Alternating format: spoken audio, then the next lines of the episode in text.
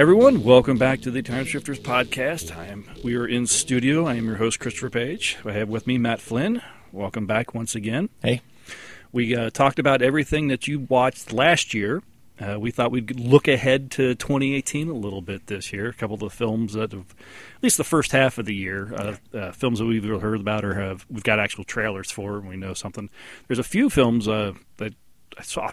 Can't think of what they were right now, of course but I saw some names of the films. Were like, oh, that sounds interesting, but there was no trailers or anything. So they're like some good cast or some good story, but no no trailer. So it's like, well, I think I'll hold off on those and wait and see. There was one that I didn't see. I only just discovered today, and I just posted on the group called Cold Skin. It, it on its surface, it looks like it's just a uh, you know monsters attacking a uh, uh, a far off lighthouse in the early 20th century, kind of just monsters base under siege kind of thing. But then there's little hints in the trailer that there's a little bit more, that these aren't just monsters, that they're intelligent, and maybe there's some relationship between the characters and the monsters. And it's like, hmm, yeah, it just kind of hints at it. And it's like, well, if it's more of that and less of the, you know, more of the latter and, uh, instead of the former, it might be kind of interesting. But we'll see. It was the first time I had heard of it. I just saw the trailer today. It might be one of those movies where you find out people are the monsters. Well, and they even have that line in the trailer. Oh, actually, oh, really? yeah. The, there's one guy that says, you know, this is we're the invaders. If that makes us the, you know, the enemy, or that makes us the bad guys. I'm like, okay, but but then yet the next is just the battle of the creatures climbing the lighthouse and people, you know, blasting them with shotguns. so it's like, well, okay, which direction is this going? Hopefully, it pays off and it's not just a jumble. Yeah, exactly. Uh, we're probably getting a little ahead of ourselves there. I just wanted to talk about that while it's fresh in my head. Uh, if you're first time listening, thank you for joining us. I hope you continue. If you want to subscribe to iTunes, Stitcher Radio, Google Play, or any, you know, whatever, wherever you find your podcast, please do so and leave any reviews if you have the chance. That would be awesome. Any feedback for this show or any others can be sent to timeshifterspodcast at gmail.com. We are on we are on Twitter. You can follow us at Movies at the Mat and at Timeshifters Pod. And oh, TeePublic. If you go to the TeePublic and uh, search for Timeshifters Podcast, you can find some T-shirts and stickers, coffee mugs, whatever. If you need any of that, even even, even if you don't, why not? You know, they always have sales, so look for a good sale and get some promo codes and maybe purchase something there. A little bit comes back our way to help pay for things around here. I should have mentioned my wife buy, bought me one. Oh, did she? Yeah. Oh, very nice. So I have a Time Shifters T-shirt. Excellent. I wear it at the gym. Everyone's like, "What is that?" very cool. See, that's good. That's exactly what it's for. Get people kind of curious, and uh, maybe they'll check it out. I, I, I'm happy to have one now because you know we are coming up to convention season. Yeah, and um, I even mentioned I kind of threw out on my um, I threw it out on the group, which didn't get a lot of activity, but I threw it out on my on my personal wall and got a ton of activity about upcoming conventions. So there are going to be a few that I'm going to try to hit, and of course, they'll be easy to find because I'll be the one with the camera, the recorder, and a big and a black Time Shifters podcast T-shirt. think the uh, first podcast or first podcast, the first convention I'm going to try to hit is the Lexington Comic and Toy or Lexington Toy and Comic. I forget which direction it goes, uh, which is coming up in March. I'm going to try to go down to that. Then there's probably going to be a little bit of lull in June. I'm going to do Wonderfest, which is down in Louisville, which is kind of a convention about uh, models, plastic models, uh, uh, reproductions, uh, props, that kind of stuff. I thought that would be interesting. And then um, Monster Bash, of course, is in June, so I'll be going back to that this weekend, or that this weekend for the weekend. You want to go this? I want to go this weekend. I have to wait till June. I've got my tickets, I've got my passes, you know, and got everything set up, and it's like, oh, I have to wait June. and then, of course, uh, Cincinnati Comic Expo will coming up in the fall in uh, September, so um, definitely try to get down there for a day. And uh, think that's you know there was a lot of other mentions of some other cons. Some people are going up to G Fest in Chicago. I'm always jealous. I haven't been able to make it up to that big Godzilla and mm-hmm. rubber suited uh, convention. A one of these sweaty years, convention. yeah, one of these years I'll get up there. It's usually pretty close. It's sometime in the summer too. So trying to do that and all the other ones. Going to be kind of tough. That's going to have to be like that's what I do that year. this gives you time to work on your Godzilla suit. yeah, cosplay is really hard. it's really hard to get cosplay going up there. But yeah, any conventions you guys are going to, uh, our listeners here, if you want to you know, throw them our way, let us know where and what and what you'll be doing. We'd, we'd appreciate that. Think we'll take. We don't have any news or anything this time. Not a lot going on. Uh, everyone's kind of focusing on the Oscars, which is cool. We've got some horror and sci-fi nominated for Oscars this year, more than I think we ever have. It's been a while, including Get Out, which is a film of yours, is up for Best Picture. Do you think it has a chance?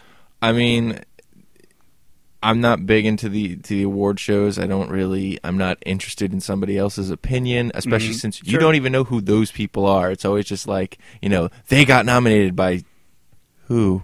You know, people always like how can how how can they pick that as the winner? It's like, well, who's they? No one can ever give you a name, and I always overanalyze it like that. So, does it have a chance? Yes, I think if you're nominated, everything has a chance because anytime people make predictions, you see how it's never everybody's correct across the board. It's just sort of like that one. How did that win? Mm-hmm. So who knows? Could win. Could be a surprise. I don't know. I don't even know what else is nominated. So Yeah. I know uh, that has a nomination. Uh, the Shape of Water, which you saw and wasn't too, you weren't too thrilled with, has No. a nomination. Or has quite a few nominations. Not, I a. Del Toro fan. Yeah, It was strange.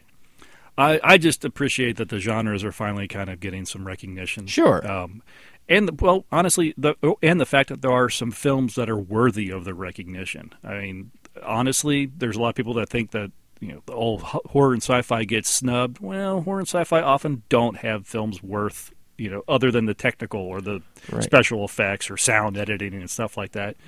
They're not necessarily worthy of, in my opinion, Right, of they like the best picture or the best actor. You know, and now they finally are. I think people are starting to put a little bit more attention to detail, maybe, on some of these films, and and it's starting to be recognized. Right, and I think now it's because people are using those genres to say something, Mhm. whereas in the past it was just like we're going to scare you, that's about it, you know, or we're going to show you something creepy, or we're going to thrill you. But it's like, what are you telling me? Mm-hmm. Yeah, so it's it's cool. I mean, it, uh, like I said, obviously many sci-fi films have been nominated for some of the more special effects or whatever, but uh, the fact that they're we've actually have some that have some decent stories that are, like you said, telling something that are making a uh, kind of putting a footprint in you know and uh, in concrete rather than sand. Yeah, it's uh, it's pretty cool. So anyway, with that, we will take a short break here for the promo for another podcast, and when we get back, we're going to start looking ahead to 2018.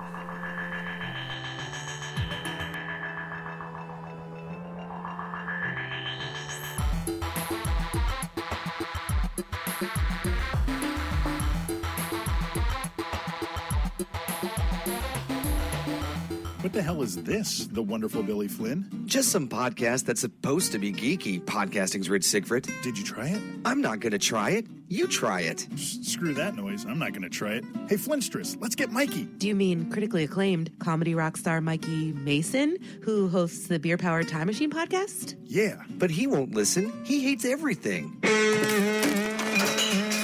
Hi, I'm critically acclaimed comedy rock star Mikey Mason.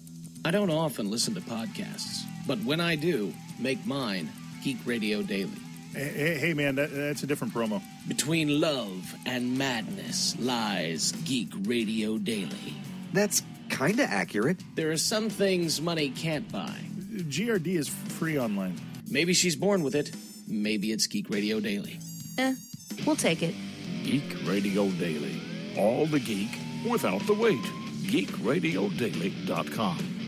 All right, I got the list here, and I kind of I just went with uh, the date of release because I thought that was certain that was the best. Uh, Black Panther was on your list. I didn't put it on my list because I thought it was kind of um, went without saying. yeah. but yeah, obviously looking forward to Black Panther. That's going to be the first one that comes out. That comes out the February, right? Well, I actually have one that comes out before. Um, comes out February first. From what I read on it, it actually came out two years ago, but it was just one of those. It's out, it got made, and there, and there it is. But it had no kind of release. But now I think it's getting like praised at like some film festivals, so it's finally getting a wide release. Which one's this? So it's a comedy. It's being uh, billed as a. It's being called like. It's set in a reality for some people.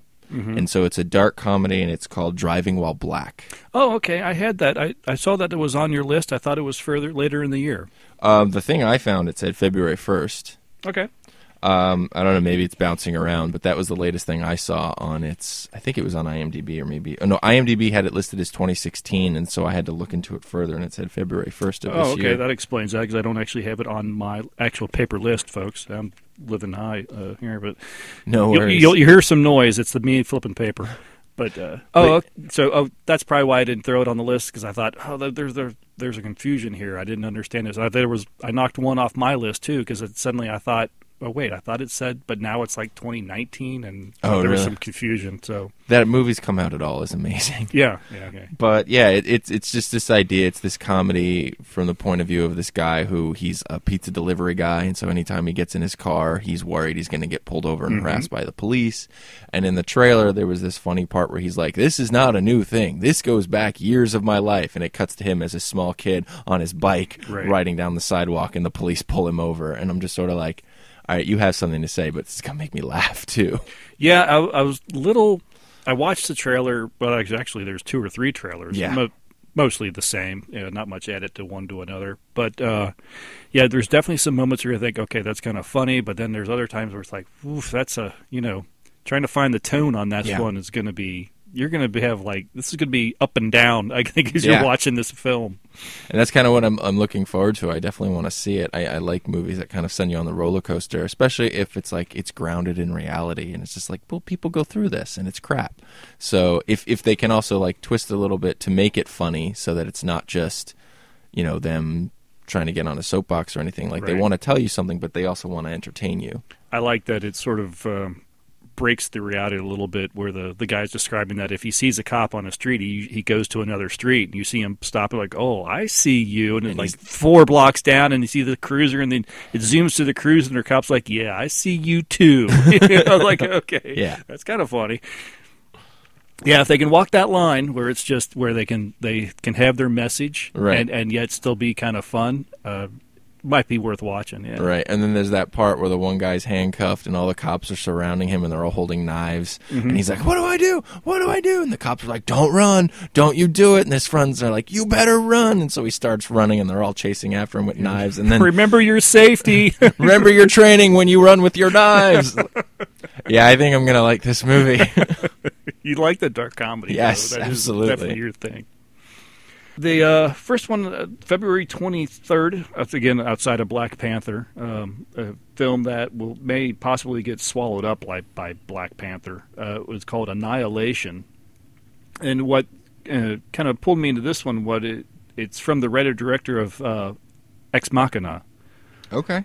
Which did you watch that one? Ex Machina. Yeah, Yeah. I love that movie. Yeah, it was really interesting, really good. And so the writer director of that, uh, Alex Garland, uh, is behind this one. It stars Natalie Portman, uh, Tessa Thompson, and Oscar Isaac, uh, who's Poe Dameron from the Star Wars film. Uh, it's based on Jeff Vandermeer's best-selling Southern Reach trilogy. Annihilation stars Natalie Portman as biologist who signs up for a dangerous secret expedition where the laws of nature don't apply. It also has uh, Jennifer Jason Leigh, uh, Gina Rodriguez. But this one is um, interesting. There's like a, a weird something uh, they call the shimmer, and it's slowly growing. And uh, I believe it's uh, inside this thing. Obviously, you know, reality is twisted and bent, and it's like a whole nother world. And they have to figure out what it is, what's going on. Someone went in, and only one person came back. You know, the husband of uh, I think Natalie Portman's character and you know she tries to go into this thing to find out what it is and what happened to him. And it just has this uh, weird interesting sci-fi fantasy bend to it. And then like i said uh, being adapted by uh, alex garland just definitely pulled me in. Yeah, I saw the trailer for that a few times in the theater, and it was one of those trailers where you felt uncomfortable, but they didn't tell you a whole lot. Like they just kind of kept showing you like bizarre imagery and mm-hmm. characters moving around, not a lot of words being spoken, and I'm just sitting there going, "The hell is this?" like, Yeah. I'm not sure how I'm supposed. Like, is it supposed to be one of those like fun sci-fi, is interesting, or you Are you about Is- to scare me right now? Is this now? a thought provoking? Is this a horror? Is Right. this a science fiction? Yeah. I, I, I don't know really know where it's going to fall, and it looks interesting, but at the same time, I'm like, I kind of want you to tell me a little bit more. I Mm-hmm. want to know what I'm in store for. Like, how am I supposed to mentally prepare for this? or do you not want me to prepare for it? Is that like the goal here? Well, I'm honestly, did you have any idea when you wa- when you went in to see Ex Machina? Did you really know what you were getting into with that one? A little bit. Um, it I it was deeper than I thought it was going Mm-hmm. to be, but I thought it was at least going to be on that line. I just didn't think it was going to go that far. I'm curious to see when when you do something of this scale, as far as the uh, the plot, the scale of the plot, where it's this strange growing. You know, it's they give the idea that it's something that maybe it's like terraforming, and it's changing, and it's like, okay, so how do you end this film? Do we end with the end of Earth as we know it, or is this aliens and do we defeat them or do they defeat us or is, is it something else entirely is it all a dream You know, I mean, that's what i want to see i want to see how they handle the big picture on this Right. Yeah, that would be. It would be frustrating if it was all a dream. If like somebody like walks in and then it's like, oh yeah, everything else you saw was just them having a quick thought, and then they're on the other side and there's nothing. right it interested me. It wasn't anything that i had heard of until i started kind of looking ahead and then i um, I, I saw it like all right i'm interested. It's it's just vague enough to pull you in. Yeah, exactly exactly. Next one for me, uh, going off of um, Ex Machina, because it is um, Alicia Vindikar. I think that's how you say her name for Tomb Raider, March sixteenth. okay right Um, and you know, I loved her performance in Ex Machina to the point that I'll watch her in anything. I thought she was excellent as Eve, the, I guess the AI, and so to put her in the role of Lara Croft because I never watched any of the other ones with Angelina Jolie. I'm not, I'm not that big into the games. I played a bit of that kind of reboot to the franchise, and this movie is pretty much based off of that game, both plot and how it looks. Like they look identical. Um, so that game had a pretty good story, and if it's going to follow that story, I'm like, yeah, with her in that role, I'm down. This this is a, a Lara Croft who's it's it's an origin story of how Yes. she becomes the Tomb Raider, but it's also it's a Laura Croft who's vulnerable. You know, she you know in the other ones it was like yeah she fights, but she fought kind of like how Sean Connery fought as James Bond, like he's in trouble, but he he's never hurt. yeah This is she's broken, she's tattered, she's covered in mud, she's bleeding, her like, you know, she's always holding like her arm. The game opens like with her like getting impaled. Mm-hmm. so I'm down for that. I'm down for the vulnerable action hero. Yeah, no, it looked really cool. I realized after watching this trailer, I'm not sure I ever saw the original Tomb Raider film. I, I think I wanted to see it and maybe even tried to sit down and watch it, but never brought maybe brought the disc home, but then you know never watched it, and it went back unwatched, and I can't. I don't. If I did watch it, I have no memory of it. yeah, that's that's how it is. I think so, that's about how that movie is anyway. Even if you did watch it, it's unforget it's it's forgettable. forgettable. Yeah, it's very forgettable. Uh, but yeah, I'm not into the game. I I did try to play the game, and I couldn't even get Laura out of the pit. so I was like, okay, this isn't for me. I got her to the island and I started hunting deer. Yeah, so uh, I have no baggage uh, going into this film, so uh, it definitely be worth. I didn't realize it was her. I didn't uh, dig deep enough to uh, actually realize that she had a connection to Ex Machina. So she played the AI girl. Yeah. I had no idea. Yeah, she she was probably my. I mean, uh, the whole cast because that's actually Oscar Isaac too in that movie. He's the inventor, and then you got Domhnall Gleeson who's playing the the test subject, I guess. Brilliant three person cast. They've all gone on to do big, you know, huge things. Um, I would love to see like the three of them come back for like some unrelated project because they're wonderful. Yeah, I'll be uh, curious to see. I mean, uh, as we've kind of have we've had attempts at the you know the adventure uh, adventurer with you know bringing back Indiana Jones, and there's even talk of doing a fifth film still in the works, and that hasn't been going that well. It would be nice to see a, a new uh, a new series of films. You know, uh, some a Tomb Raider that actually takes off. You know, Maybe this one could be a you know a, a tent pole or to or a start to a franchise that is actually enjoyable to watch, and a little bit more like the the original Indiana Jones was. He was the you know. He, he was always getting the- the beat up. He had the bruises Right. and the cuts and everything to show for everything he did, and that was the uh, how- how'd you put it? The uh, vulnerable the action vulnerable hero. action hero. Right, because we've gotten away from that. You know, you've gotten to your badass action hero who's always in control, who's you, you know, who's always like an ex-marine or something of that sort.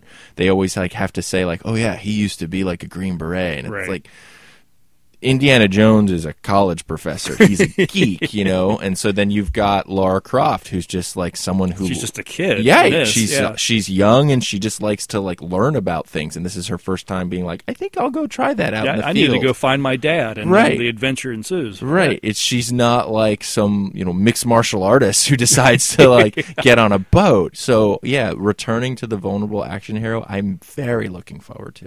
I like seeing um, where people, where the action hero is, ends up being someone thrown into a position that they've never been in, and they have to become the action hero in order to overcome the obstacle, and that's how this film looks. Yeah. I mean, she's forced into this situation, so now she has to take everything that she has learned just by reading it in books and apply it to real life. Mm-hmm. Yeah, it's survival more And than survival, yeah. seeking it out. So yeah, it should be really good. Did you happen to see the trailer? Uh, just uh, stepping back a little bit into February, did you see the trailer for The Lodgers? Did you watch that one? I don't think so. A gothic ghost story about orphan twins Edward and Rachel who share a crumbling manor in 1920s rural Ireland. But they are not alone. They share the house with unseen entities who control them with three absolute rules. As separate fates draw them apart, the twins must face the terrible truth about their family's ghostly tormentors.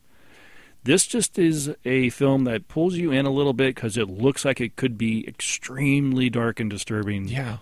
That And- sounds messed up. Yeah, and you get the feeling from the trailer that there is you're watching this and you're thinking there's more to these kids than what we think. You know, this reminds me of like the um, Nicole Kidman's The Others, Mm. where in, in the end it's like, wait a minute, we were watching the ghosts the whole time. um, spoilers. Oops. Uh, so this one definitely has some dark. It, it's you know it doesn't look like a light was invented that could have lit this set. Is what this trailer looks like. It is very dark. It's nothing but shadows, and, uh, and yeah, it kind of pulls you in. It looks really creepy, and I'd be very disappointed if it doesn't deliver. It's hard to deliver on those movies. It but is. It is very hard to deliver, but you know, I I keep I always got my fingers crossed when something like this comes up. Uh, the Woman in Black uh, with uh, Daniel Radcliffe you know, was okay. That was one where I think the ending ruined the rest of the movie. Mm-hmm. Um, but they did a nice job of sort of building up a little bit of tension and, and keeping it kind of dark and moody. And then I think they kind of blew it. But this film, uh, the trailer definitely gives you that dark and moody feel. So like, oh, if they don't blow it,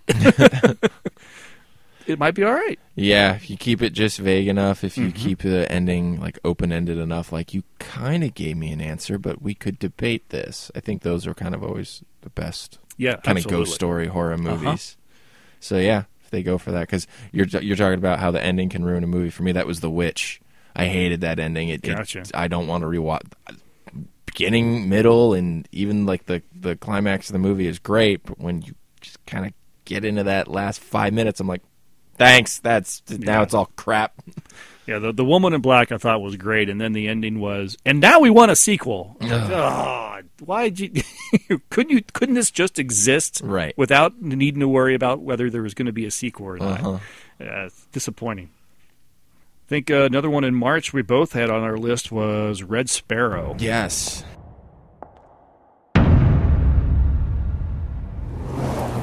When I was in Moscow, I heard about a program. Young officers trained to seduce and manipulate. To use their bodies. To use everything. Call them sparrows. That's what she is.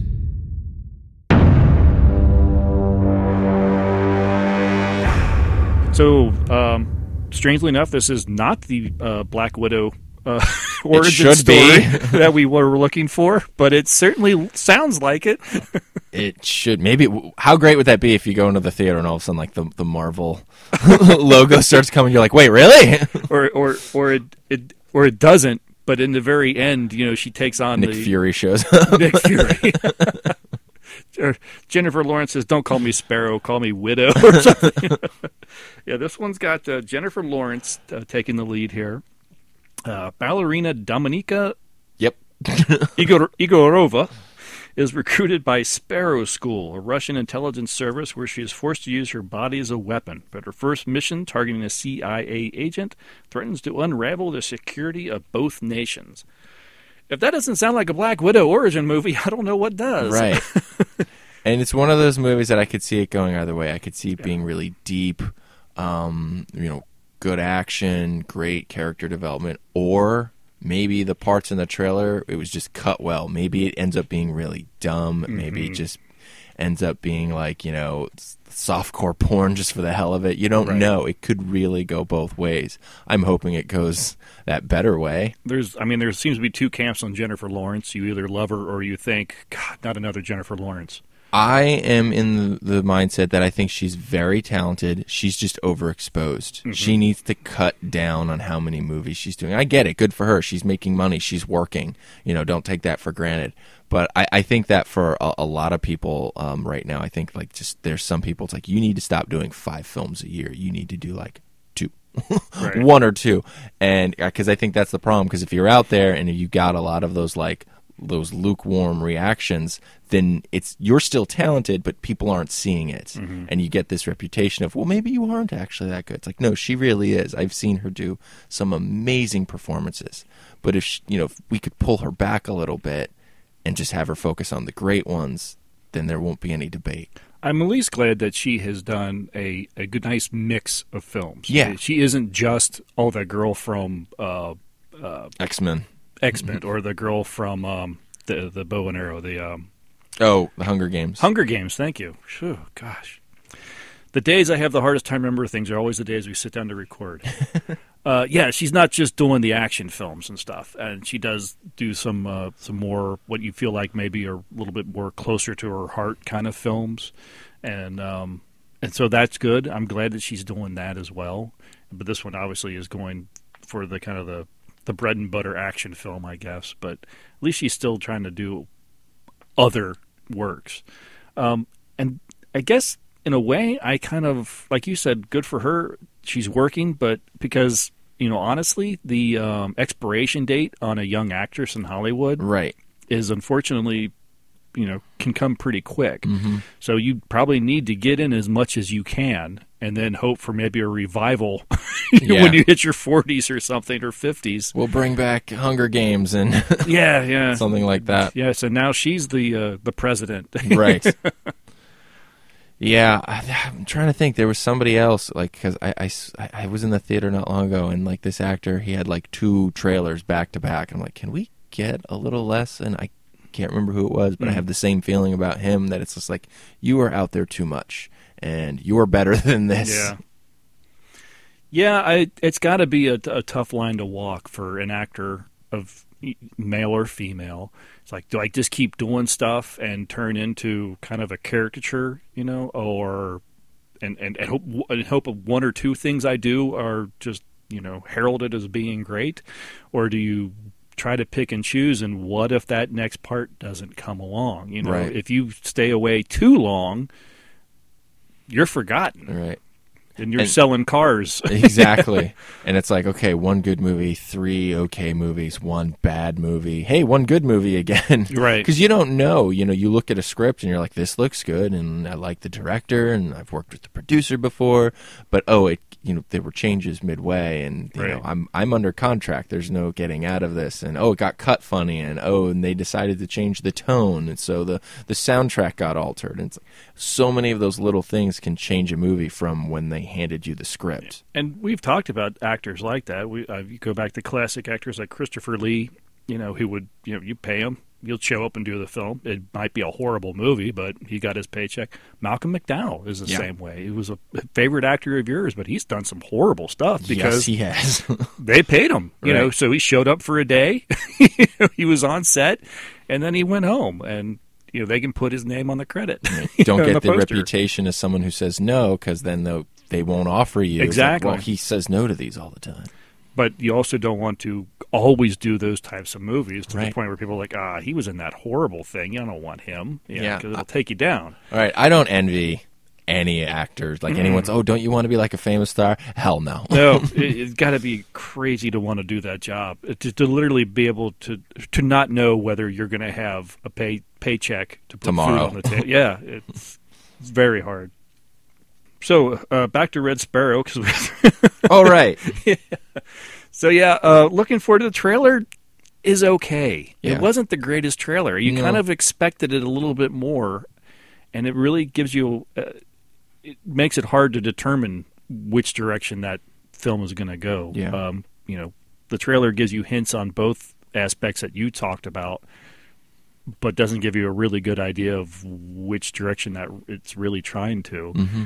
So you're going to walk into this film unless another trailer comes out within the next couple months. You're going to walk into this film really not knowing what to expect. And I wonder if it was cut in a way. Like, if there wasn't Black Widow in, in the Marvel movies, would anyone care? Because everyone's looking at this trailer and going, "That's Black Widow, isn't it?" Mm-hmm. If th- she wasn't in any of the movies, would we make you know? Would we care? Would we look at this and go, "Black Widow"? It looks interesting. Maybe I don't know. So it, it's funny if if they cut it that way just to make it ambiguous, knowing full well people would put that assumption on it that maybe it's like that. I wonder if this is Marvel sending a spy to whatever studio this was. You know, it'd be really good. you, you take that idea, you run with it. I, I don't think we. I don't want to do that. No. right. And then we'll learn from all your mistakes. Somebody's penning a script for us right now. Yeah, we shall see. I like Jennifer Lawrence. Like you said, I think she's I think she is very talented. Um, she's a beautiful actress. This role I I could see her doing something with. yeah. It just I wish I knew what that was, Right. you know, going into the film. And she has a ton of range, so Mm-hmm. you could see her playing that like, you know, abused, you know, agent who's just being told this is your job, you're going to do it. But then I could see her like lashing out. I could see her like, you know, playing it really cold, but then I could see her having like those private moments of feeling broken. I Mm-hmm. could see her going crazy. Like she can do anything. Yeah. Yeah, that, that we we shall see. Uh, do you have anything else in March? Uh, yes, uh, I think this is a movie that's been aver- This movie I feel like has been coming out for three years. uh, Ready Player One, Oh yeah, March absolutely. 29th. Oh, I've been uh, uh, by pain of death. If if I see this and spoil anything, or if anybody spoils anything, I have a friend of mine that will probably just out, outright kill. is this is this friend a baseball bat of yours? no, but she has been, like you said, has been looking forward to this film ever since she read the book multiple times. yeah, I mean, I first saw the trailer for it. I think at the beginning of last year, like there was a teaser for it, or maybe like early summer, and when they and I was like. When is it coming out? Like you are advertising way in advance for this movie. Yeah, this has been a big tease for years. I think is It's what it boils down to. crazy. Everyone thought. I think it's it, it- until this final trailer, or the, I won't say final trailer, but until this trailer had come out, this actual trailer with actual footage. I think everyone was just assuming that. Yeah, sure it is. yeah, yeah, you're making Ready Player One, whatever. Steven Spielberg's making Ready Player One. yeah, sure. Uh huh. No, I, I'm April Fool. right. Yeah, it sounds exactly like that, and it's one of those things that I'm looking forward to because I love Steven Spielberg's work, Mm-hmm. but he hasn't done a great movie in a long time. I really, I there's that other movie he did that just came out, The Post. Mm-hmm. I want to see that to see how good it is. I've heard good things about it. But I want this guy to return to the blockbuster in the worst Oh, way Yeah, absolutely. because he hasn't. Ha- what Catch Me If You Can is that like the last good movie he did? Possibly. 2002. It's insane when you Mm-hmm. think about it. Like this guy invented the summer blockbuster. Now this isn't summer, but it'll like go into Spring, Spring. blockbuster, yeah. like it's almost weird when you think like, oh, we're playing it safe on Steven Spielberg. Mm-hmm. like, come on. This film, I didn't read the book. Did you read the book? No. Okay, I didn't read the book, but this looks like everything that the uh, the most recent Tron film wanted to be. Sure. I mean, that's that, that's what this thing looks like, and I think this is going to out Tron Tron. I just, it, it's also funny like listening to the trailer because you know you don't necessarily have to follow a book verbatim because it's like set in a future that's like right around the corner, and I'm like, Mm-hmm. I don't think Columbus is going to look like that in like four years, whatever the yeah, year no. it is. yeah. So I'm just sort of like, guys, just give it like a couple hundred. Just it's fine. Just do that. Like Mm-hmm. Yeah. that's not what's in the book. Relax. Yeah. Yeah, think about it. Yeah. Will you have flying cars in 10 years? No. You know, kind of thing. I didn't get my power laces two years ago. well, they came out with those. It's just. no, they were supposed to be in every store. oh, damn well, it! that's true. I didn't get my jacket that dried itself. I also think it's funny since it is Steven Spielberg and like a lot of the references are his own things. Yeah. Like you see the DeLorean go by and I'm mm-hmm. like, how weird was that for him of like I have to put my own thing. Like he has to admit cuz he's a pretty humble guy. I've heard him talk. He has to admit I'm a huge part of culture and I'm uh-huh. out there and every, you know, he was involved with Back to the Future. He Which, honestly, that kind of makes me think like he is the best person to do this. it's true. because he is going to do it and he's going to do it right without actually just being total fan service or because someone else is going to step in and do it and want to go oh but i want to make sure that I, you know i acknowledge and, and point out and i think they could overdo it because Sure. they're trying to like sort of show off a how much of a fan of spielberg they were or how much of a fan of you know, Whoever. whatever I am. This one, I think, it, I think Spielberg's just right because he isn't going to, you know, sit there and go, "Well, aren't I great? Check out this film," and then, but he's also going to acknowledge other people's uh, contributions without belittling them. So I think he's perfect for the role, or for Ah, the for role, the the, role of director. Yeah. March is a uh, busy month. Did you see the Death Wish uh, remake trailer with Bruce Willis? I did. Um, I saw that in theaters, and I'm sitting there, and I'm like, "What is this movie supposed to be?" And then, as it became clearer, I was like, "Oh no." Please don't tell me they're making remaking Death Wish. First off, you don't remake Death Wish because Death Wish was kind of one of those movies that you were either you either loved it or you wanted nothing to do with it. I wanted nothing to do with it. It just wasn't for me. And then I'm like, and with Bruce Willis, the guy who's kind of given up on acting, but he keeps acting. Hmm. You th- that, you think that's that, that's your opinion of Bruce Willis nowadays? What was the last thing you saw him give 100% in? Oh well, yeah, I don't know. Um, not sure. That's my point. okay. Part of me thinks like he would be great for this role. Just that I I liked what I saw in the trailer for this. I, I remember seeing the original Death Wish. It's been quite a while ago, but I remember seeing it. You know, and it the the sequels of the of the franchise diminishing returns. But I'm kind of I don't know. I'm kind of a little bit of a sucker for the whole the, the vigilante storyline. Uh, But did it have to be Death Wish? Did I- you have to true. do that? Could you Yeah, just you know- maybe make a an original movie, like change up the script a bit? That is a good point. You could tell this story and call it anything, Right. and without Because who are you pulling in? Who's out there being like Death Wish? Yeah, It's Mm-hmm. Yeah. like, I don't think so. yeah, what Death Wish was forty years ago. Right. Yeah, So I don't really know if you had to do that, or maybe they're just banking on. Most people don't know what that is, so they'll just come in and see an action movie. It's like I don't think it's gonna work. yeah. That that, that is a good point. Yeah, because it is the you know vigilante uh, justice story. It's nothing new. and Right. it's been done a dozen times without being a Death Wish film. Mm-hmm. So yeah, you just uh, change the name of a character and don't call it Death Wish, and you'd still have a You do the an same action script. film. Mhm. Yeah, And that's then some that's people might point. come along and be like, "That sounds like Death Wish," and everyone would be like, "We don't know what that is." Yeah. Oh, what a coincidence. Interesting. yeah. I'm willing to give it a shot because Bruce Willis, even when he's not given 100%, I still kind of like Bruce Willis. I do too. Um, you know, I've heard him say things like he he's done with action, and so Yeah. to hear that he's come back, it's just like, are you just here to get a paycheck? Or are you just Mm-hmm. going to show up and be like, I'm upset, Like Yeah. uh, I haven't really seen him like really give in, give all in a role since like Looper, Mhm. and that was a while ago. Yeah. Yeah, it has been a while. So I I hope every movie is good. That that's always like my Sure. my outlook. I Yeah, I don't hope I don't I don't hope for any movie to fail. right.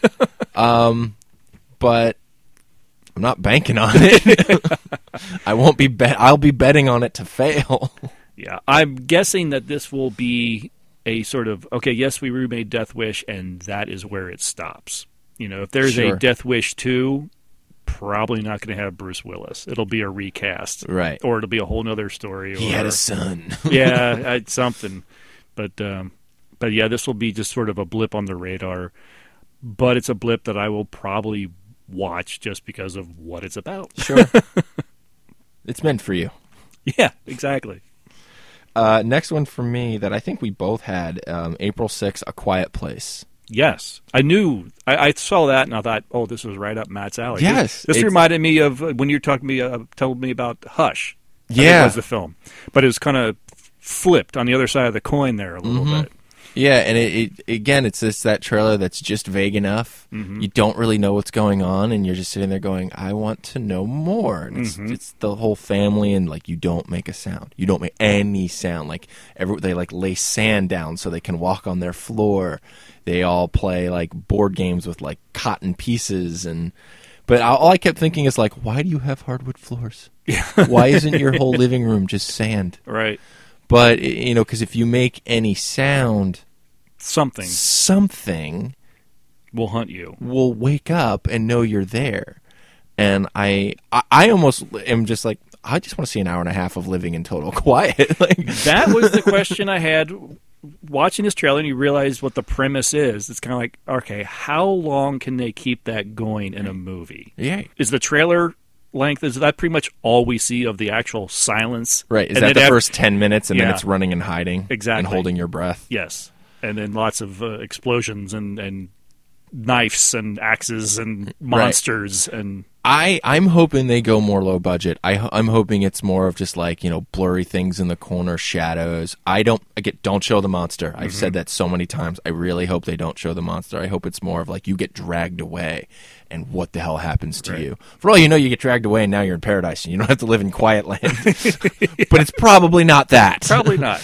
but yeah, I just like that idea. And, you know, and they've all learned sign language, and so I'm thinking like, is this just this family? Mm-hmm. Like, do they are they unfortunate that they live on like you know crazy land that they're on like this island somewhere and they can't get off, or is this Earth, mm-hmm. or are they the last survivors? Like. Again, it's it's just vague enough that I have a ton of questions, and the only way they're going to answer them is if I get a ticket and go see the movie. Exactly. It's worked. Mm-hmm. I will be there in April. Yep, uh, that's exactly what this trailer did. Exactly what a trailer's supposed to do is it made you curious enough that I want to know more. Yeah. and yeah, absolutely, and I, you know, that can go two ways. I mean, obviously, I mean, we can go into like, oh my god, that was incredible, and okay, you you got me curious, and boy, did you disappoint. right. Yeah, I could see it absolutely being bad. That's what, what Mhm. those kind of trailers lead you to to think. Okay, so it's um, going to be starring Emily Blunt and John Krasinski, who which I think they're a married couple in real life. Are they? Pretty sure. Um, his is not a name I recognize. He's from The Office. Oh, okay. Yeah, he played Jim on The Office, so I think this is. uh, He's been in a couple movies since then, so this might be like his big movie breakout, where it's just sort of like, you know what, let's start putting him in more things.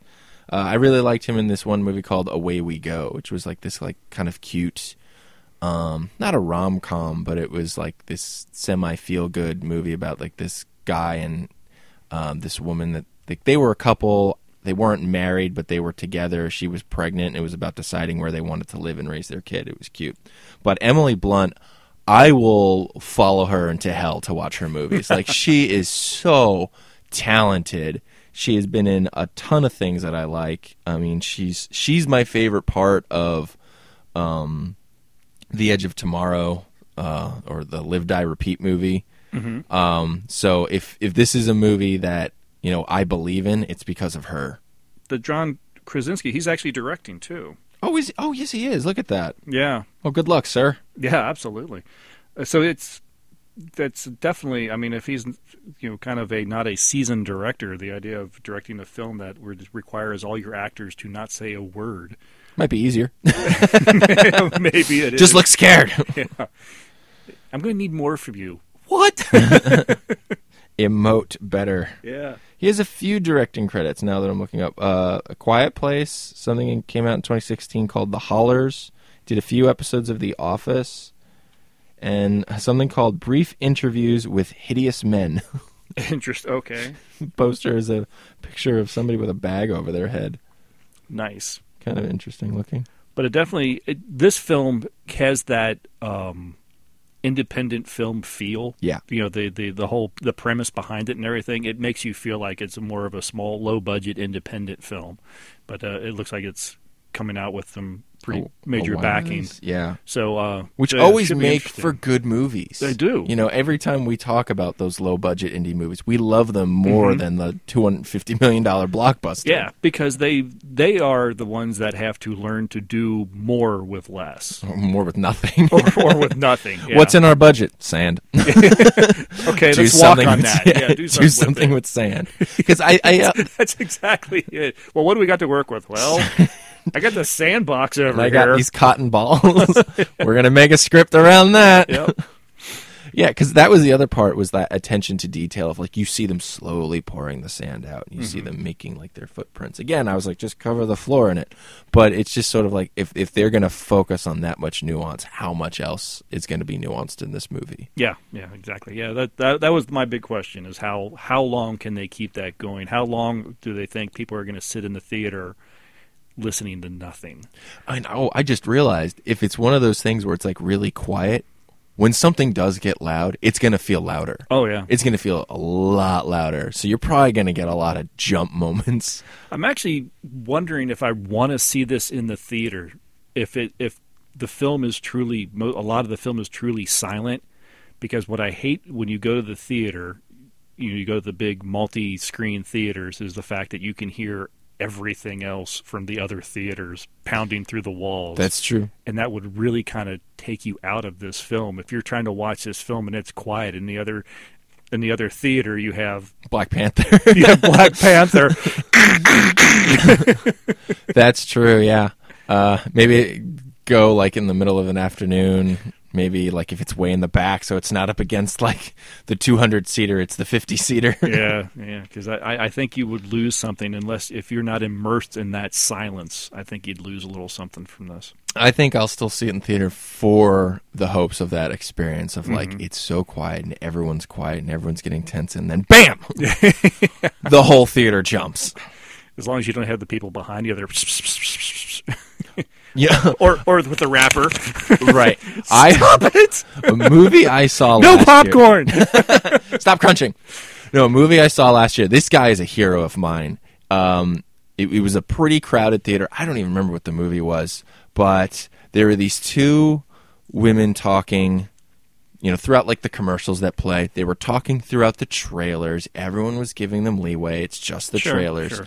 But then, you know, the production logo for the movie starts to come up. They're still talking and not quietly. Mm-hmm. Then this guy, like three rows in front of him, just turns around and goes, It's time to shut up now. Thank you. and they stopped and like they Oh, were yeah, embarrassed. Like I turned and looked. She looked like she was about to say something back, and then she realized I'm on the losing side here. I wanted to find that guy, shake his hand, Uh-huh. Shake and his just hand. be like, "You are a movie theater hero, sir." here's five bucks next popcorn Like, yeah, on me Right. He waited. He waited to the last possible moment to give her that time to be quiet. And I'm like, I don't think I I could do like that. you, sir. Right. I'd like the cut of your jib. Right. Maybe I'll bring him with me to this movie. People are loud over there. Uh, another one in March Pacific Rim Uprising.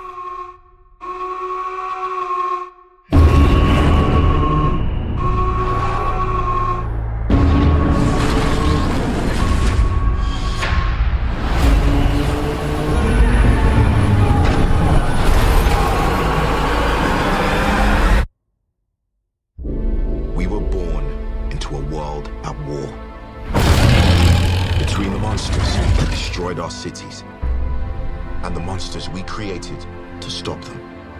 we thought we had sacrificed enough. But the war we thought we finished is just beginning. And the only thing standing in front of the apocalypse is us.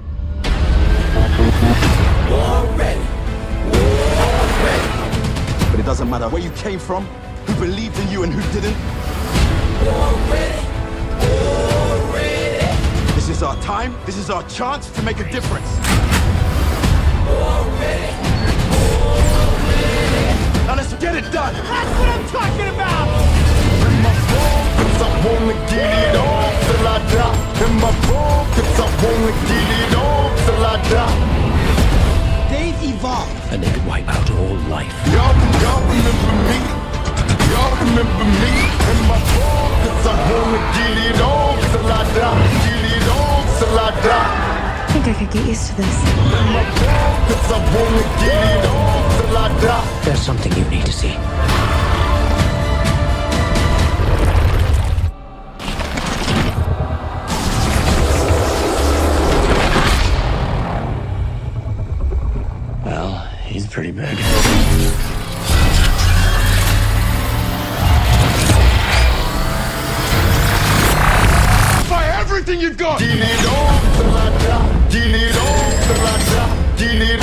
Till I die. Legendary, live eternally. Not for you. No. You get a No. emphatic head shake. No. I'm sorry, no. Were you not a fan of the original? I hated that movie. I was not a fan of that movie. Who was the director? The director was, of course, your favorite, uh, Guillermo del Toro. Oh, it's Guillermo del Toro. Yeah. Okay. Yeah, no. I'm just not on board with his movies. Like I had so many problems with that movie. It's like, well, how did you guys discover psychic linking? There's no mention of that. Um, you know, the whole idea with like Idris Elba's character being like, oh, you know, because I used to pilot one of these by myself, and it's led me with like, you know, like brain cancer, and I'm slowly dying, and he keeps taking like these pills to like hold it off. It's like, but he's told no one and he won't get back in one of the big Jaeger things. And it's like, so to everyone, you've just given up on the fight, and the whole he's being sick never pays off. It nothing ever comes of it. He never has a moment where he's like, I want to get back in it, but I can't. I think he gets back in one or something like that. I was going to say, I don't even remember that aspect, so. See? and then you have this whole thing where they're fighting, they're fighting, they're fighting, and oh, how are we going to win? Oh, well, I got this big sword that I haven't taken out for the entire freaking movie. Oh, and, and then I'm sitting there like, why don't you guys just guard the hole? Why do you wait for them to be at the wall attacking you? Why don't you just like have shifts so when they pop out, bam, you're dead? You're much too analytical for science fiction. It's just one of those things of you have to question your script to make your movie better. It's a story I love to tell. It was Harrison Ford in the middle of filming Raiders of the Lost Ark. He didn't feel well. There's Oh, this big yes. fight scene. He he had like a stomach flu. It's the guy with the big sword. He walked up to Spielberg and said, "I have a gun. Why don't I just shoot him?" Spielberg had no comeback. He couldn't just say it's in the script. He couldn't say it's in the budget. He couldn't say, well, we've rehearsed it. He was like, yeah, just shoot him. it's a better part. It's a great scene. Question your script and get a better movie. And I I just feel like it, like that movie, Pacific Rim, was the first or second draft, and it really didn't go through more work, and it needed to. So I'm not on board with this, even with John Boyega in it, who I love. Just not on board with it. All right, yeah. Uh, the first film, I when I I, I want to say I liked, but now I'm trying to think. You know, like I don't even remember. what did you like about it? I will say that what I liked about the first one is I thought it actually had a little bit more human story, and then it just so happened that they had to fight giant monsters, which reminded me a lot of the old Godzilla films, which are all very much. It, it's always more of the human element that takes place while monsters are fighting, and I like that about that about uh, Pacific Rim this trailer for Pacific Rim Uprising looks like it has a whole lot less of that, Sure. and more uh, more Big about robots. more about the big robots, and it looks like we even got robot on robot fighting. Right, then- what's going on? And it was like, oh, so this is the robot that's like evil, but then he'll join them to fight the bigger enemy. I mean, it there's nothing. It doesn't look like anything new in this story, and then it just yeah, it's just like oh, and you want more monsters and robots? Here they are, and like well, that's not why I like the first film. I wonder if that like robot on robot fighting is like it's you know because they won last time and they closed that opening and it's like maybe it's just like this is entertainment now we have the robots fight but then giant monsters show up again it's like uh-oh we have to team up again but the part of the first movie that i really liked were the roles of charlie day and Burn Gorman Were they the scientists? yeah that i love their dynamic of like you know they're both really smart but they're two very different people and they have two very different approaches and they're constantly bickering with each like other only one of them shows up for uh, the sequel. and if you're going to lose that, you know, it's Uh-huh. like you've taken out the one element, the one bright spot I had in the first movie. I was also a little disappointed to see that this sequel looks like it turns the entire story into another young adult uh, adaptation, like look looking thing. all the cast is like younger cast members. Yeah. and so it's like, oh, so this is like Maze Runner. This is like Hunger Games. This is okay. Why did you have to go that direction? This Yeah. story shouldn't need to be the young adult story. I'll probably still. I'm definitely going to still watch it. Go for it. I hope it's giant, good. it's giant monsters and robots fighting. So Sure. I'll definitely watch it. But yeah, it didn't really. It didn't leave me with the oh, I got to see that like the original Pacific Rim trailers did. Sure. Yeah, I, I watched it actually pretty late because I saw Guillermo del Toro's name on it. I'm just not a fan of his. I don't think he's bad. He just doesn't do it for me. There's something about his that just doesn't click for me, and it should. Mhm. It's interesting sci-fi. I love the set design of the things he does. I love the set design in like The Shape of Water. I love the world. You think he's more style over substance? Yeah, a bit. Um, so, and then there were so many people who were talking about how good it was and how clever it was, and so I was like, all right, took it out of the library, sat down, watched it, and I'm like, I have no idea what everyone's talking about. Hmm. I just don't see what other people see in his movies. See, you might like this uh, the sequel though. It's directed by Scott Eastwood, the son of Clint Eastwood. No. So that's you know no. I've seen him act. it's like you can't get you can't get much further away from Del Toro than Clint Eastwood's son. I think. I didn't even know he was directing. I thought Del Toro was directing again. He's just producing. Yeah. Yeah, maybe. I don't even I didn't even look. Now before we leave March real quick, uh, I did I, I put out to see what anyone else was kind of looking forward through the year. We didn't get a big response. Uh, we did get one response from Sarah. I think I know who she is. Yeah, I think you might know her. She mentioned you. she says you're not you're not looking forward to this. you this isn't the big math for you, but she's really looking forward to Wrinkle in Time. It's more of the trailer. Like when I heard that they were working on it, I was interested. But when I saw the trailer, I was like, that's not what I was expecting at all. Like Mm. I, I think I said in another episode, um, for a book that opens, it was a dark and stormy night. This is a very vibrant, colorful, fast paced, flashing lights kind of movie. And I'm like, whoa, total opposite of what was in my head. And I don't know. It's just the trailer hasn't pulled me. It's again, it's one of those things where it's like I don't have any questions about this. Maybe it's because I know the story and Mhm. I I know what to expect. And that's kind of the problem when you take a really well known popular book. If it's just Yeah. sort of like, I, I guess you kind of have to rely on that visual, and the visual just wasn't doing it for me. I think this is a film that, uh, uh, much like a little bit like you were talking about with Del Toro, where this film could be a lot of style over substance. There could be a lot of really great visuals, but I'm a little concerned that those visuals don't add up to a good movie.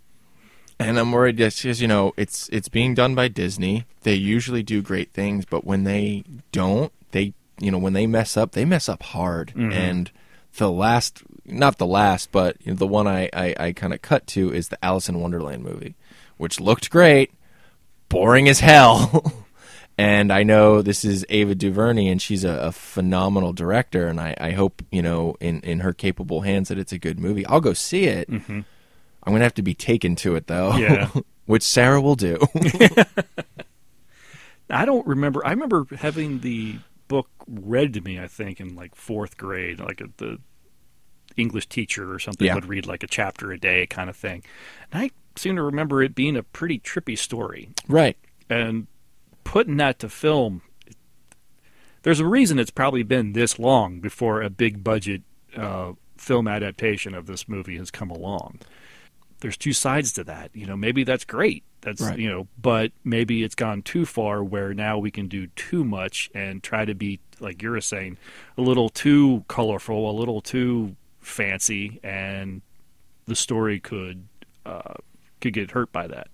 I almost wonder if this is a movie that would be better with a lower budget. Mhm. If you could focus on that that trippiness just with like simple camera effects and tricks rather than we're CGIing the hell out of this thing. Like would you just be better with just some old school camera tricks? Yeah. To to pull off what you need, you know, would the smoke and mirrors and the shadows do better for you in A Wrinkle in Time than it's in front of you. right.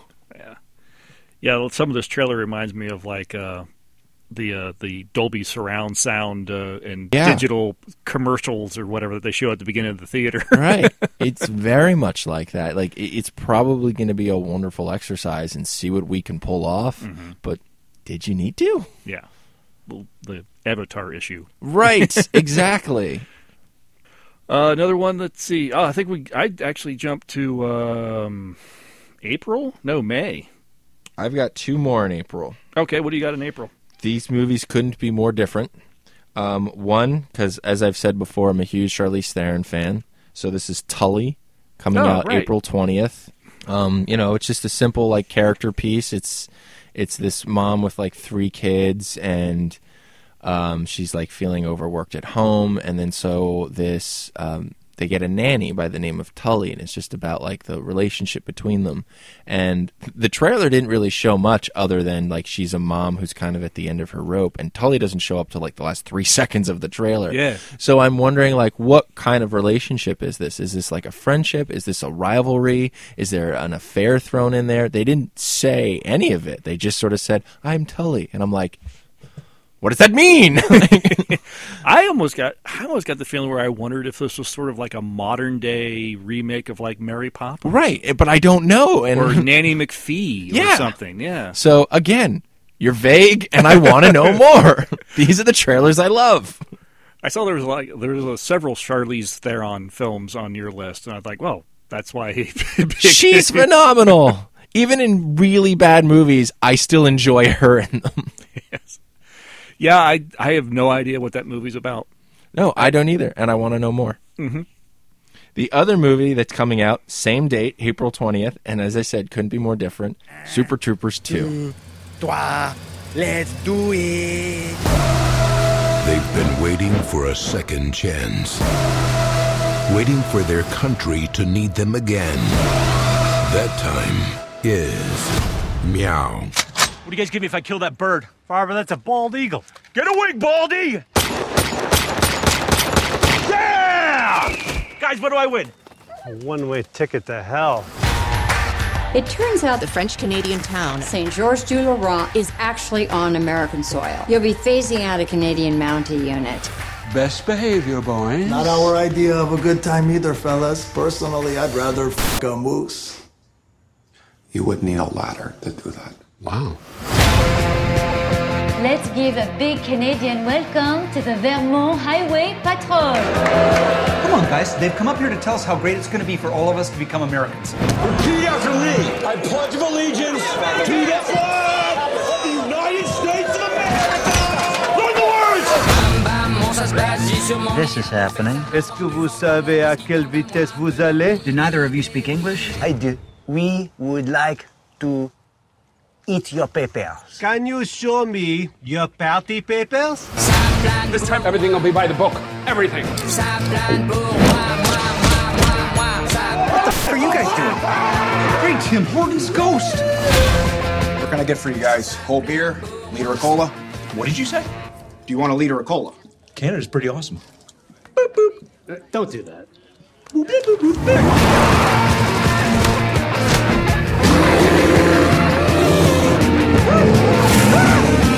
I shoot him? Who? Father? Oh!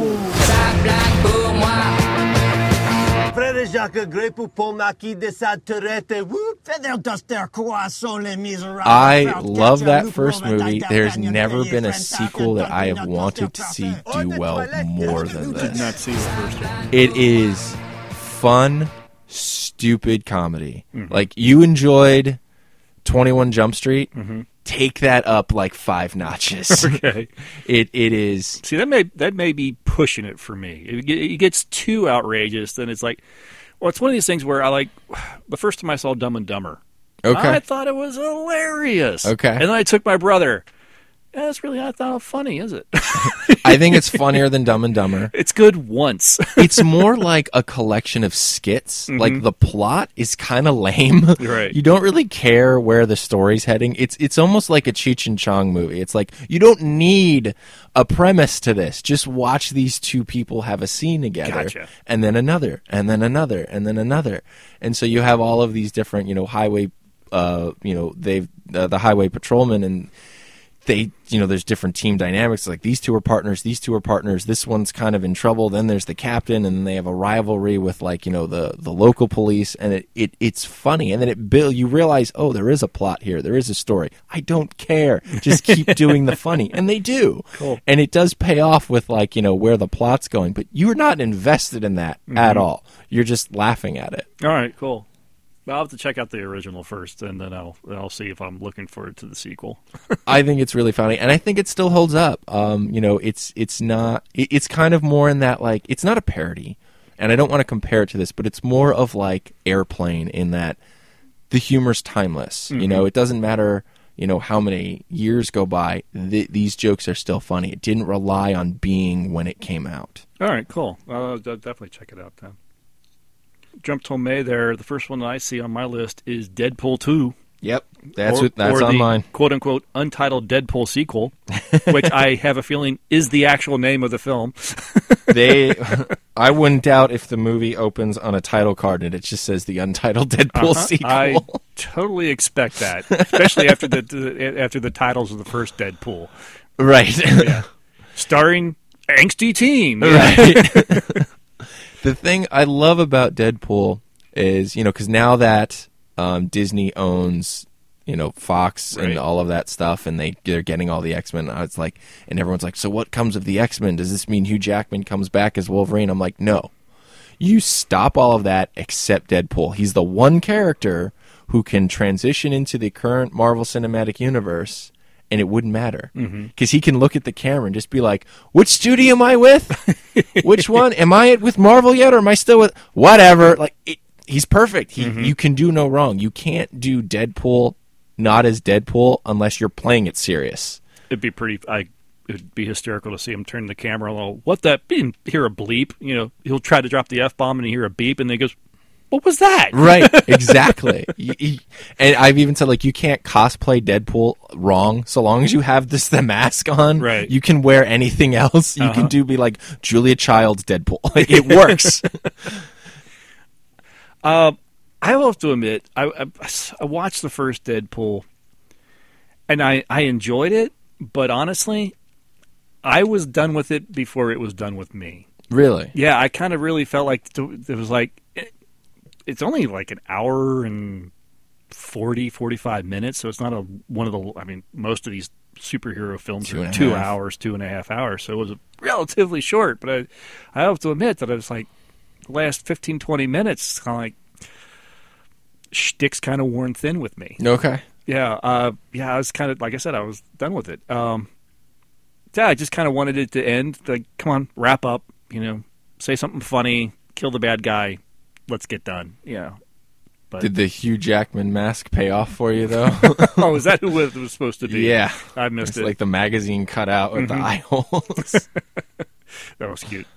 I mean, I'm really hoping that there's a scene in the movie where Deadpool picks up a phone to try to convince like Wolverine to be in the movie with him. Yeah. But he's calling Hugh Jackman. Mhm. And then it's just Jackman being like, "Who is this? Why do you keep calling me? Like, come on, we're supposed to be in a movie together. I don't know who you are." And then he just hangs up and it's just Deadpool going like, "I tried." yeah, I no, I did like the way that the the film played with. I mean, it made it completely irrelevant, and they they played with the uh, the fourth wall. You know, he would show up at the, you know, the Xavier's school, Yep. and like, funny you only see big house. Funny you only see you two here. It's like the studio couldn't afford a, another X Man. Right. It's great. yeah, it is fun, but it was a fun film. It's just you told that joke now, and you've told it again, and you've told it again, and stop telling the same joke. Sure. yeah, I think part of that is the the plot was very formulaic of Oh, very. superhero origin. Girl is Yeah. in trouble. Save the girl. Defeat the bad guy. Right. Movie's over. Girl doesn't care that Right. you're ugly now. Right. You Yeah. could have told her. yeah, a yeah, you while could have told ago. her all of the, the whole time. We could have saved it. If maybe he like turned to the camera and been like, "Wow, I could have saved a lot of time if I just told her." Like, Yeah. that maybe would have been a really good like punchline. Mhm. But I'm still looking forward to it, probably because the trailer was not really anything. No. It was the Bob Ross, Bob Ross. which is so funny, and I didn't think it would be. and it's just like you guys fully embrace what this character is, and I love it. And then they Mhm. just show like 50 clips inside six seconds, and and then they tease Cable real quick, and I love that it's Josh Brolin to be Mhm. Cable. He's such a good actor. Uh, I remember hearing rumors that he was in the running for Batman, and I thought Hmm. he would have been a good Batman. Um, but yeah, definitely looking forward to him as Cable. And even he, they could do like a joke of like, "Wow, you're Cable and you're Thanos. Interesting. Like, what? Who's Thanos? Don't worry, we'll get absorbed by Marvel next year." like, you can do so much with this. Yeah. Uh, I do love that Ryan Reynolds is such, you know, obviously a fan of the character. Yeah. And has pushed for this character. I think he he was one of the producers of the first film. Yeah. Um, and I love it when uh, maybe I've, I've said this on the cast before, or maybe I just in discussion with a friend of mine at work or something. But I, I love when an actor embraces the role and says, "Okay, this is mine. I'm going to make sure it's done right." And I, I I love that. I love it when a character just uh, Robert Downey Jr. did it with Iron Man. Mhm. Uh, Hugh Jackman did it with Wo- Wolverine. You know, there was certain things that I think this person embraced about this character and was willing to take it wherever that went. Right. Even if that meant, okay, I got to show up and do a you know a kids thing, and I'm going Right. to show up as Tony Stark, or I'm going to show up. Yeah, that's awesome. I love it, and I think Ryan Reynolds feels that way about Deadpool. I mean, he- Absolutely. when he's this, when he's doing these films, that's who he is. Right. Yeah. Yeah, there's even that fun story about they were they finished filming. He did his last scene. He's in full costume, and he just starts to walk away. Mhm. And then somebody's like, "Aren't you gonna go to like wardrobe? Your wardrobe's this way. right?" It's like, And- no, this is mine. Right, I'm keeping this. He's like, "I it took me ten years to get this. I'm not giving Mhm. it back." He had to pay a lot of money for it, but he still has it. Uh-huh. And yet he has shown up to like like uh, there's like this video where Deadpool shows up to a playground and starts like talking to the kids. It's like they're walking a serious line right now. Oh, yeah. But he pulled it off. yeah, very cool. Yeah, so um, yeah, I'll I'll watch the sequel. Um, we'll we'll see what happens. I'm hoping that they kind of learn from their mistakes and it's one of those rare moments where the sequel's better. Mm. If it's not, I'm sure it'll at least make me laugh. Yeah, exactly. Uh, did you have anyone anything else in May? Um, Infinity War. Oh, of course. Avengers Infinity War. Um, because I think like this is it. This is the movie. Mhm. Um, you know, a, a lot of people said that about the Avengers, and you know, I wasn't into it when that came out. Um, I think I got into it like right after it was released, and so I like was watching all of them in order, and so I saw the Avengers, um, you know, on DVD. First thing I saw in theaters was Thor Ragnarok, uh, not Ragnarok, um, Thor: The Dark World. So that's kind of when I jumped in. But you know, having seen everything built up since then, I'm like, this is the point. This is everything they've built to with every single one of those Infinity Stones because those go all the way back to first Thor movie or even the yeah first Thor movie because there was the the Tesseract, Mhm. and it's just like. I think heroes are going to die, and I Mhm. think we're going to see some consequences. Well, we see Vision get his stone pulled out of his head in Right. the trailer.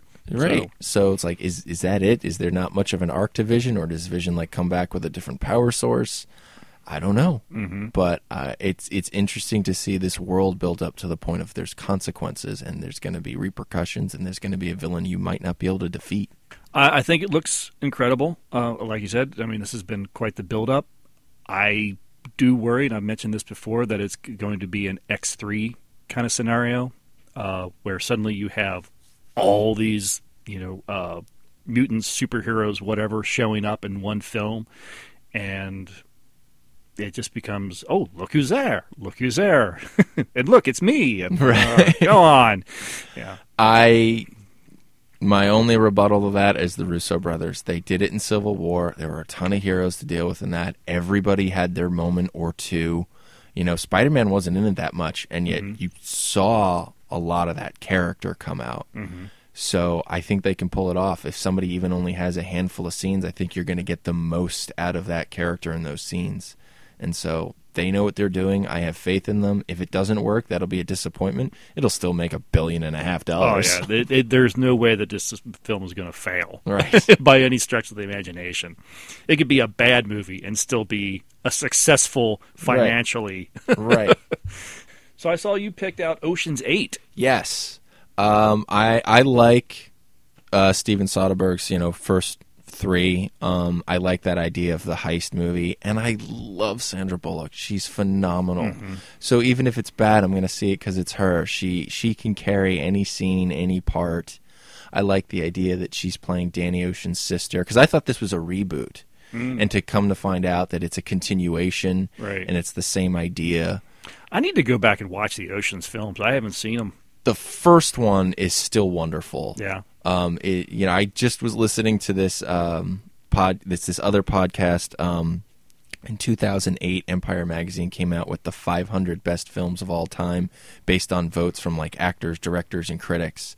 And so it's just taken from that. And so they are going through over the next like 10 years every single movie on this list. Wow. And this podcast just started and the first one on it was Ocean's 11 and they had a lot of really interesting things to say about it how it's still a fun movie. It's still like a cool movie. It's Mhm. cut well. Um, the characters are interesting. They're funny. You get to know a little bit about everyone. And if they can do that again with this bit of a trimmed down cast because it's Yeah. 8 instead of And 11 all female cast. right. And it's a good cast. Mhm. it's it's Mindy Kaling. It's Cate, Cate Blanchett. And it's Anne Hathaway and Helena Oh. Bonham Carter and Olivia Munn. Mhm. I mean, I'm on board. That's a great cast. Dakota Fanning's in there too. I'll I'll pass on her. No? Okay. not a Dakota Fanning All fan. right. She was good, like when she was a kid. Mm. I don't think she's You don't think she's transitioned into adult actor very well? name something she's done as an adult. Okay, I don't know. Can't think of anything. Uh, no, it looked good. The trailer looked great. Uh, like you're talking about Sandra Bullock, she you kind of see two sides to Sandra Bullock in the trailer. Yeah. you, see her; she's in prison, uh, up for parole, and she's like, "No, I just I just want to lead a simple life and you know pay my bills." And she she's just you know no makeup, her hair's kind of a mess or whatever, and then. Bam. Bam. Next thing you see, as she's doing this, you see her going through and like picking up someone's suitcase, grabbing their Uh-huh. fur coat. and uh, she'll pull that off. Mhm. She's so good at that kind of thing. You know, she she has some of the best range of anyone I've ever seen. I've seen her play Panicked. I've seen her play Strong. I've seen her play, you know, I've seen her play comedy, and she's good Sure. at that. So I think she has all of the tools necessary to carry this movie. Mhm. And yeah, I look forward to her the most. Yeah, no, it looked it looked like it'd be a lot of fun. It just it had that feel of just a fun movie to go and watch. Yeah. which is rare Right. anymore. You know, it's either oh, it's got to be dark or it's got to be exciting. And it's like, can it just be fun? Right. and this one looks like it's fun. hmm And uh, I think it's Steven Soderbergh is, is directing again. Uh, Um, Gary Ross, actually. Oh, okay, that's Mhm. fine. Because I did just see that movie he came out with a couple years ago, Logan Lucky, which was pretty much like him trying to do Ocean's Eleven all over again. Um, it was okay. Yeah. not great. Um, but yeah, I, I, I, I know he's involved with this movie in some capacity. So I just kind of look look forward to kind of that, that brain trust that's involved with this. Yeah, yeah, yeah, yeah. I think the I think they'll do okay with that kind of talent and everything. I, I think they'll they'll do all right. Uh, the Incredibles two um, comes out in June, which is uh, been forever since the first Incredibles. I think people Over wanted 10 years? Uh, it's been longer than that, fourteen years. Yeah. I think people have been wanting a sequel to the Incredibles, uh, pretty much thirteen years ago. I still haven't seen it. Really, you haven't Yeah. seen The Incredibles? It's actually a lot of fun. I know that's what I keep hearing. There's something about Pixar movies that they're very hit or miss for me, and you pretty much have to sit me down. Like I loved Coco. I had to be dragged to that movie, not because I Mhm. thought it looked bad, but I don't know. There's something about Pixar movies where it's like you're not pulling me in, but then I sit down and I'm like, I was wrong. this is great. But then there's other Pixar movies where I was like, that was bad. As much I- of a fan of you are, as you are of superhero films, I know. I think you owe it to yourself to watch The Incredibles. I know, I probably do. and especially The Incredibles two literally picks up right after the first one finishes. Thank you, CGI. Yeah. That's an advantage of having CGI characters. You Yeah. can do that. Yeah, and it's just that's the thing. I don't think I've ever like stood up and said, "I'm going to see that Pixar movie." It's just Mm. always been, "We're going to see this Pixar movie." Okay. Uh, I, I watch them. Uh, I don't like the fact that I find myself crying to cartoons, which is many of these Pixar films make you do. Sure. but uh, but no, The Incredibles was a lot of fun. If you're super a fan of superheroes and everything, there is just there's some great little superhero in jokes and Sure. stuff throughout the film. I would definitely recommend it. So yeah, I'm definitely looking forward to the sequel. I can't believe it's been 14 years since that came out, though. It'll probably be one of those things where I like get it out of the library so I can go see the sequel. Mhm. So as we get later into the year, that's probably what I'll do. Yeah.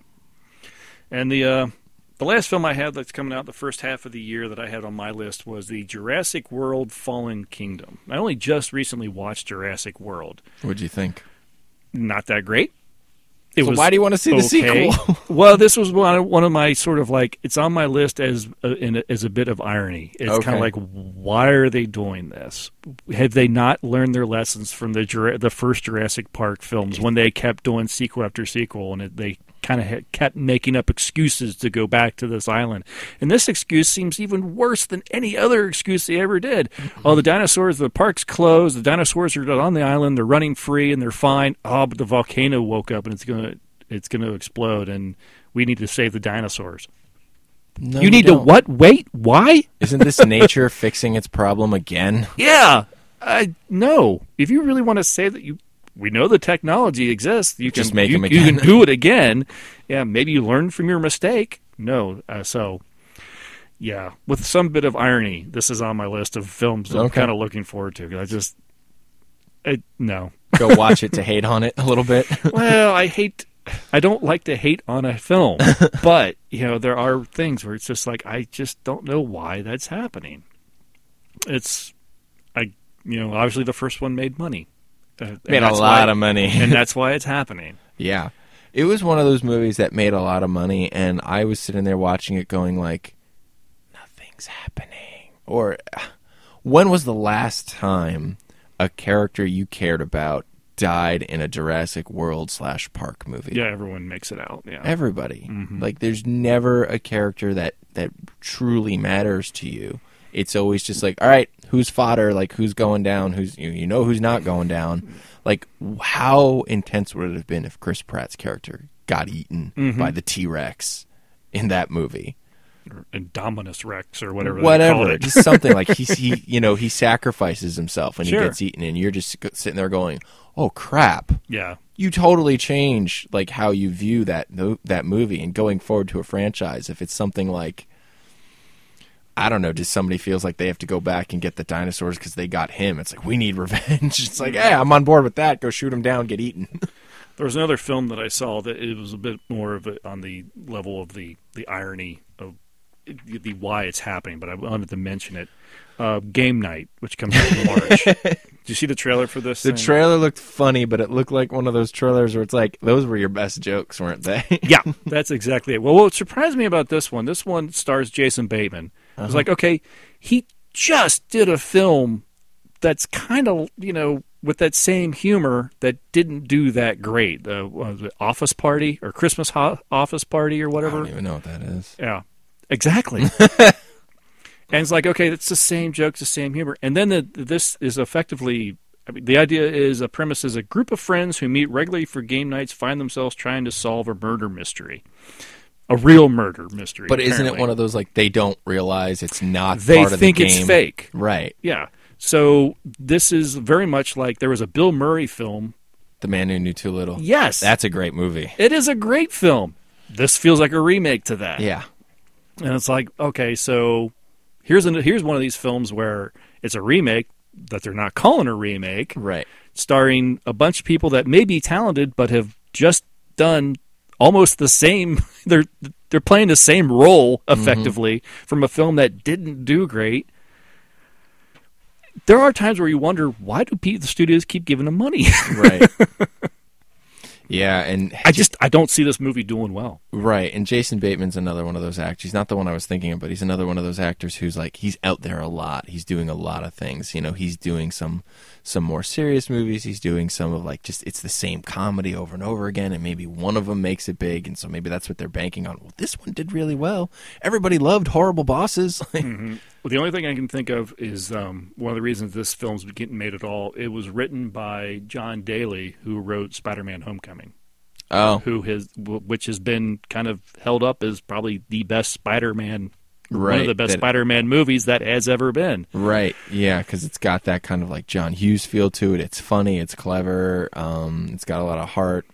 This doesn't look like that. This Nope. just looks like you'll watch it, you'll chuckle, you'll never see it again. Yeah, and like you said, all the good jokes you just saw 'em. Yeah. yeah. So don't even bother seeing the film. Watch the trailer again. Watch the trailer with popcorn. There you go. there's your there's your movie experience. Uh, but yeah, that, so that's it. That's kind of some of the highlights coming out uh, the first half of 2018. Some of the stuff that we're looking forward to. Did we make it through all of yours? I That think? was all of mine, yeah.